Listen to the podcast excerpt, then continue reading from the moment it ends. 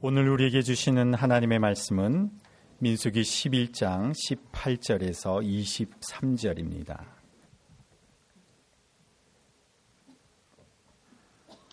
또 백성에게 이르기를 너희의 몸을 거룩히 하여 내일 고기 먹기를 기다리라. 너희가 울며 이르기를 누가 우리에게 고기를 주어 먹게 하리야. 애굽에 있을 때가 우리에게 좋았다 하는 말이 여호와께 들렸으므로 여호와께서 너희에게 고기를 주어 먹게 하실 것이라. 하루나 이틀이나 닷새나 열흘이나 스무 날만 먹을 뿐 아니라 냄새도 싫어하기까지 한 달 동안 먹게 하시리니 이는 너희가 너희 중에 계시는 여호와를 멸시하고 그 앞에서 울며 이르기를 우리가 어찌하여 애굽에서 나왔던가 함이라 하라. 모세가 이르되 나와 함께 있는 이 백성의 보행자가 60만 명이온데 주의 말씀이 한 달 동안 고기를 주어 먹게 하겠다 하시오니 그들을 위하여 양떼와 소떼를 잡은들 조카오며 바다의 모든 고기를 모은들 조카오리이까? 여호와께서 모세에게 이르시되 여호와의 손이 짧으냐? 네가 이제 내 말이 네게 응하는 여부를 보리라. 아멘. 이스라엘 백성이 이집트의 노예살이에서 해방된 것은 그들의 능력이나 의지로 인함이 아니었습니다. 그것은 전적으로 하나님의 은혜로 인함이었습니다. 하나님께서 모세를 당신의 도구로 삼으셔서 이스라엘 백성을 노예살이에서 해방시켜 주신 것이었습니다. 당시 모세의 나이는 80세였습니다. 그렇다고 해서 이스라엘 백성을 해방시키시려는 하나님의 역사가 모세가 80세가 되었을 때에야 비로소 시작했던 것은 아니었습니다. 출애굽기 1장은 이집트의 파라오가 기하급수적으로 늘어나는 이스라엘 노예의 수를 억제하기 위해서 노예가 산의 아이를 낳으면 반드시 나일강에 던져서 죽이라는 무시무시한 명령을 내리는 것으로 시작합니다.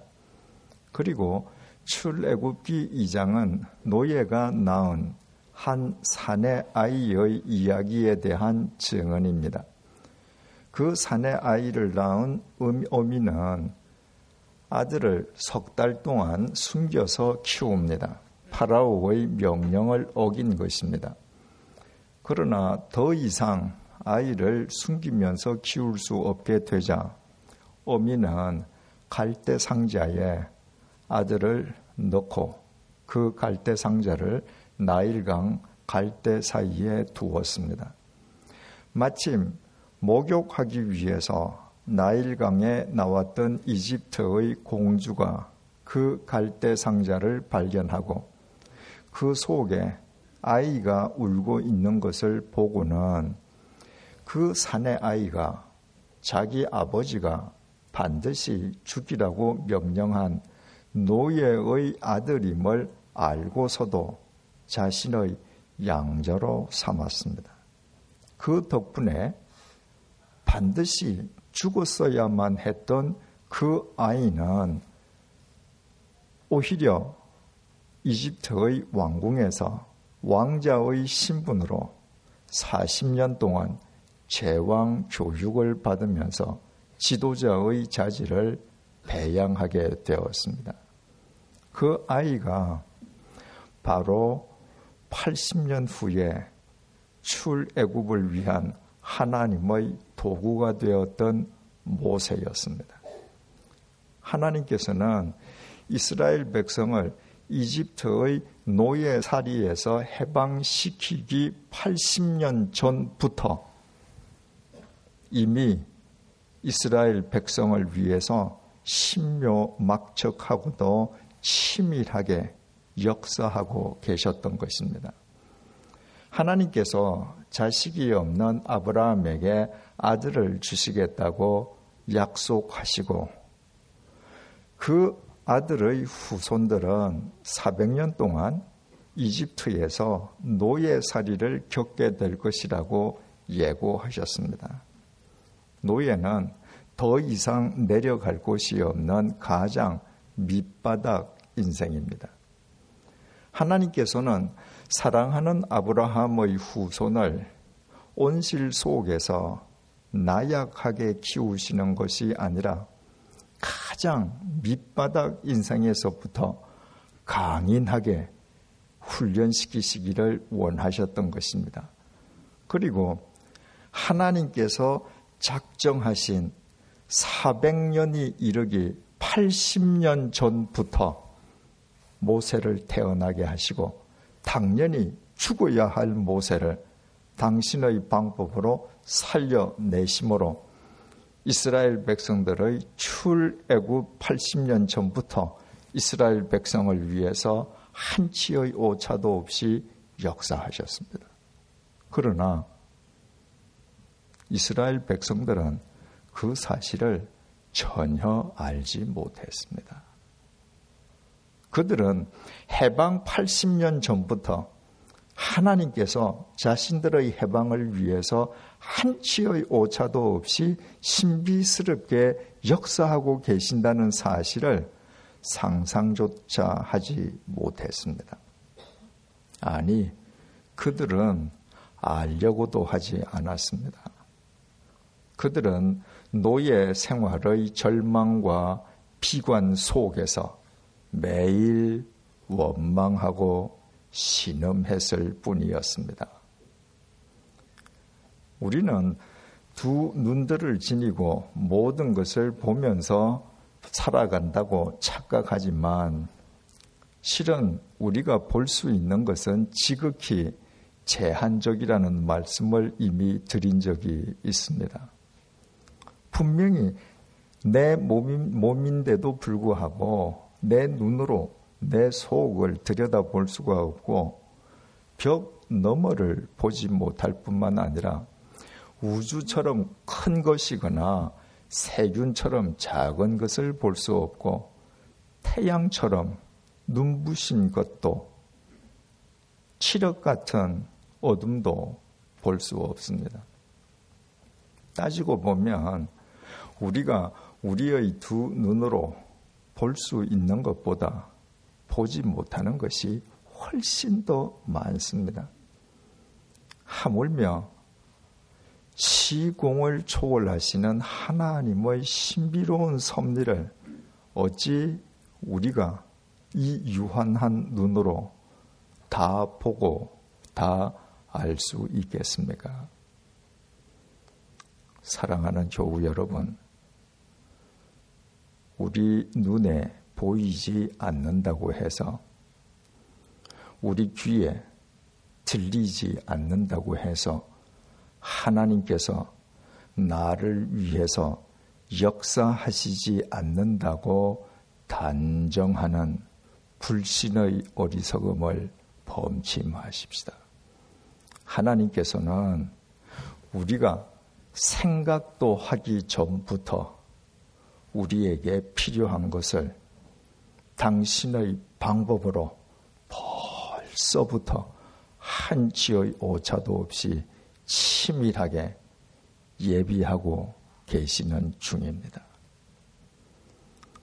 하나님께서는 이집트의 노예살이에서 당신의 백성을 출애굽시키신 뒤에 낮에는 구름 기둥으로 밤에는 불 기둥으로 그들을 친히 인도하셨습니다. 하나님께서 그들을 먼저 홍해 앞으로 인도해 가셨습니다. 그때 갑자기 마음이 돌변한 이집트의 파라오가 이집트의 전 군대를 끌고 이스라엘 백성을 추격해 왔습니다. 앞으로는 폭 32m의 홍해가 가로막혀 있고 뒤로는 이집트 전 군대의 추격을 당하는 이스라엘 백성은 마치 도관에 든 지와도 같았습니다. 이스라엘 백성은 이제 우리는 죽었다고 공연히 이집트에서 나왔다고 원망하면서 울부짖었습니다.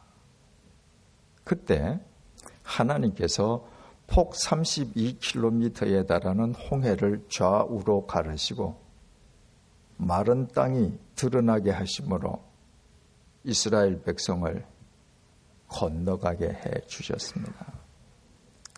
하나님께서 친히 이스라엘 백성을 그 위험한 홍해 바다 앞으로 이끌어 가신 것은 그들의 목전에서 하나님께서 그 거대한 홍해를 직접 가르심으로 천지를 창조하신 하나님의 손 안에 아무리 거대한 바다라도 들어 있음을 이스라엘 백성들에게 확인시켜 주시기 위함이었습니다.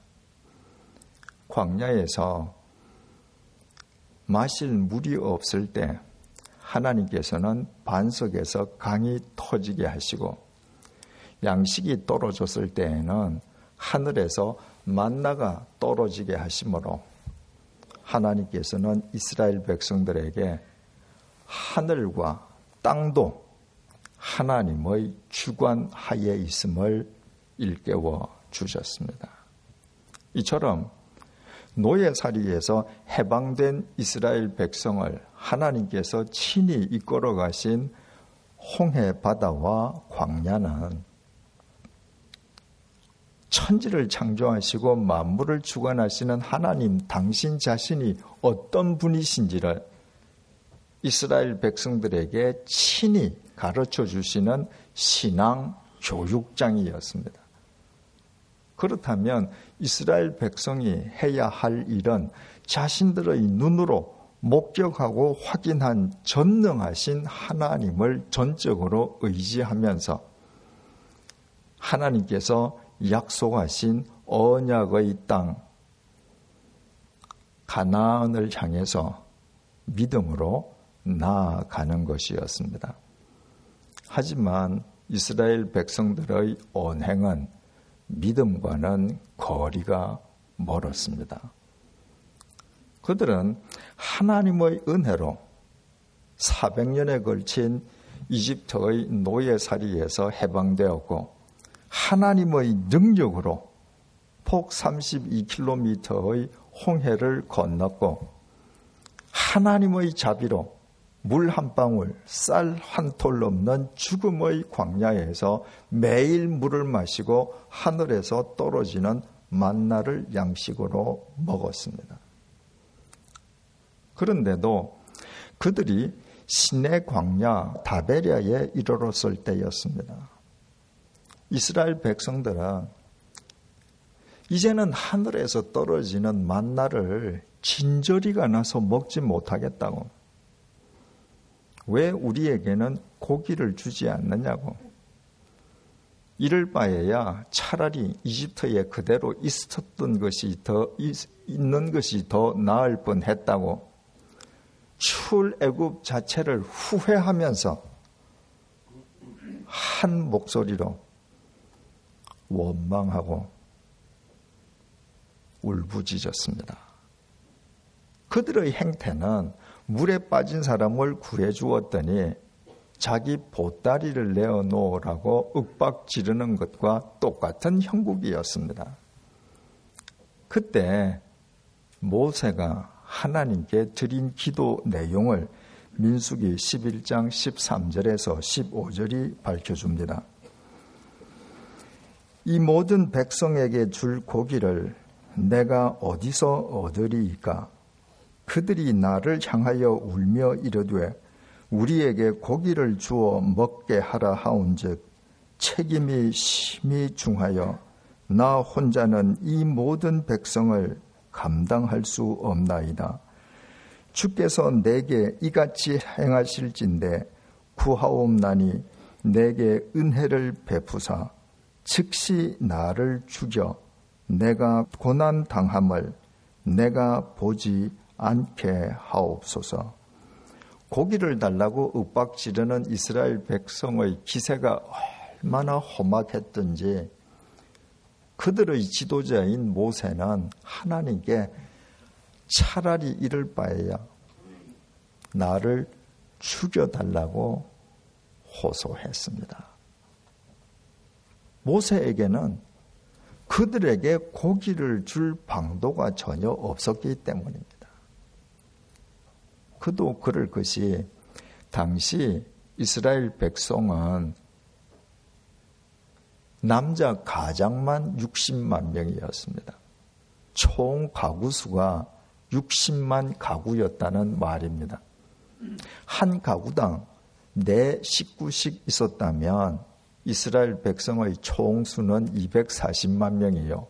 한 가구당 5명이면 300만 명이 됩니다. 이 세상에 그 누군들 아무것도 없는 죽음의 광야에서 그 거대한 무리에게 고기를 줄 수 있겠습니까? 우리는 그들이 윽박 지르는 기세에 눌려서 모세가 하나님 앞에 차라리 나를 죽여달라고 호소한 그 심정을 능히 이해할 수 있습니다. 하나님께서 모세에게 답변하셨습니다. 18절에서 20절입니다. 또 백성에게 이르기를 너희의 몸을 거룩히 하여 내일 고기 먹기를 기다리라. 너희가 울며 이르기를 누가 우리에게 고기를 주어 먹게 하랴. 애굽에 있을 때가 우리에게 좋았다 하는 말이 여호와께 들렸으므로 여호와께서 너희에게 고기를 주어 먹게 하실 것이라. 하루나 이틀이나 닷새나 열흘이나 스무 날만 먹을 뿐 아니라 냄새도 싫어하기까지 한 달 동안 먹게 하시리니 이는 너희가 너희 중에 계시는 여호와를 멸시하고 그 앞에서 울며 이르기를 우리가 어찌하여 애굽에서 나왔던가 함이라 하라. 그것은 분명히 하나님의 말씀이었습니다. 하지만 모세는 하나님의 그 말씀을 듣고 하나님께 되묻지 않을 수 없었습니다. 21절에서 22절입니다. 모세가 이르되 나와 함께 있는 이 백성의 보행자가 60만 명이온데 주의 말씀이 한 달 동안 고기를 주어 먹게 하겠다 하시오니 그들을 위하여 양떼와 소떼를 잡은 들 조카오며 바다의 모든 고기를 모은 들 조카오리가 모세가 언급한 보행자 60만 명은 이스라엘 총 가구수 60만 가구의 가장들을 뜻했습니다. 모세는 선뜻 이해할 수 없었습니다. 60만 가구에 속한 최소 240만 명에서 최대 300만 명에 이르는 그 거대한 무리에게 단 한 번 고기를 주는 것도 불가능한 일처럼 보이는데 그들에게 신물이 나도록 한 달 동안 계속해서 고기를 준다면 대체 얼마나 많은 소와 양을 필요로 하겠습니까? 인근 바다에서 고기를 다 모아온들 가능할 수 있겠습니까? 그래서 모세는 그것이 과연 현실적으로 가능한지 하나님께 대묻지 않을 수 없었던 것입니다. 하나님께서 다시 모세에게 말씀하셨습니다. 23절입니다. 여호와께서 모세에게 이르시되 여호와의 손이 짧으냐 내가 이제 내 말이 네게 응하는 여부를 보리라. 이번에는 오히려 하나님께서 모세에게 반문하셨습니다. 여호와의 손이 짧으냐? 무슨 의미이겠습니까? 여호와의 손이 모세 내 손만큼 짧으냐? 천지를 창조한 여호와의 손이 모세 내 손처럼 한계를 지니고 있느냐? 모세 내 손이 불가능하다고 해서 창조주 전능한 여호와의 손도 불가능하겠느냐?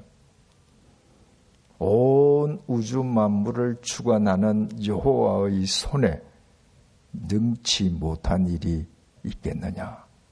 이런 의미였습니다. 그리고 하나님께서 모세에게 계속해서 이렇게 말씀하셨습니다. 내가 이제 내 말이 내게 응하는 여부를 보리라. 주석을 가하자면 내가 이 백성에게 한 달 동안 고기를 먹게 하리라는 나의 말이 현실 속에서 이루어지는지 아닌지 이제 네가 네 눈으로 목격하게 될 것이다. 이런 의미였습니다. 모세는 여호와의 손이 짧으냐는 하나님의 반문에 즉각 자신의 잘못을 깨달았습니다. 24절 상반절입니다. 모세가 나가서 여호와의 말씀을 백성에게 알리고 모세는 지체하지 않고 나가서 한 달 동안 이스라엘 백성들에게 고기를 주시겠다는 하나님의 말씀을 그대로 선포했습니다. 여호와의 손이 짧으냐는 하나님의 반문에 모세는 자기 손으로는 불가능하지만 천지를 창조하신 하나님의 손으로는 그것이 얼마든지 가능함을 명확하게 깨달았기 때문이었습니다. 그리고 그 결과를 31절이 밝혀줍니다. 바람이 여호와에게서 나와 바다에서부터 메추라기를 몰아 진영 곁 이쪽 저쪽 곧 진영 사방으로 각기 하룻길 되는 지면 위 두 주비쯤에 내리게 한지라 하나님께서 큰 바람을 일으키셔서 바다에서부터 메추라기를 몰아 이스라엘 백성의 진영이 있는 곳에 소낙비처럼 떨어지게 하셨습니다. 얼마나 많은 메추라기가 하늘에서 떨어졌던지 동서남북 사방으로 하루길 길이에 두 규빗 높이로 메추라기들이 쌓였습니다. 당시 도보로 하루 길은 30여 킬로미터에 달했고 두 규빗은 90cm의 높이입니다. 그야말로 온 세상이 매출하기 천지가 된 것입니다. 이스라엘 백성들이 배가 터지도록 먹고도 남는 양이었습니다. 아무것도 없는 죽음의 광야였지만 여호와 하나님의 손은 결코 짧지 않았습니다. 바로 여기에 모세와 이스라엘 백성의 근본적인 차이가 있었습니다. 이 일후로 모세는 죽음의 광야에서 어떤 일을 만나든 여호와 하나님의 손은 결코 짧지 않다는 사실을 늘 상기하면서 살았습니다. 나일강에서 자신을 살려주신 하나님의 손, 미디안 광야에서 80 노인 양치기였던 자신을 불러내신 하나님의 손, 열 가지 재앙으로 이스라엘 백성을 이집트의 노예살이에서 구해내신 하나님의 손, 홍해를 가르셨던 하나님의 손, 반석에서 강물이 터지게 하셨던 하나님의 손, 하늘에서 만나와 메추라기가 떨어지게 하셨던 하나님의 손에 자기 인생을 전적으로 맡기고 모세는 죽음의 강야 속에서 오직 그 하나님의 손을 의지하면서 어떤 어려움이든 극복해 내었을 뿐만 아니라 그 죽음의 광야 속에서 하나님께서 주시는 생명의 새 날을 매일 누릴 수 있었습니다. 그래서 모세가 그 죽음의 광야에서 선포했던 모든 말은 성경 속에 하나님의 생명의 말로 승화되어서 3400년이 지난 오늘날 우리까지도 새롭게 해주고 있습니다. 하지만 출애굽 1세대 이스라엘 백성들은 죽음의 광야에서 하나님의 은혜로 배가 터지도록 고기까지 먹었으면서도 그들이 원하는 것이 눈앞에 당장 보이지 않으면 언제나 하나님을 원망하고 불평했습니다. 그들에게 하나님의 손은 자신들의 손만큼이나 짧았습니다. 그들의 손과 하나님의 손 사이에는 아무런 차이가 없었습니다. 그래서 그들은 마치 고대 광실에서 진수 성찬을 먹으면서 매일 살았던 것처럼 걸핏하면 이집트로 되돌아가자고 했습니다. 이집트로 돌아가면 그들을 기다리고 있는 것은 참혹한 노예살이 뿐이었는데도 말입니다.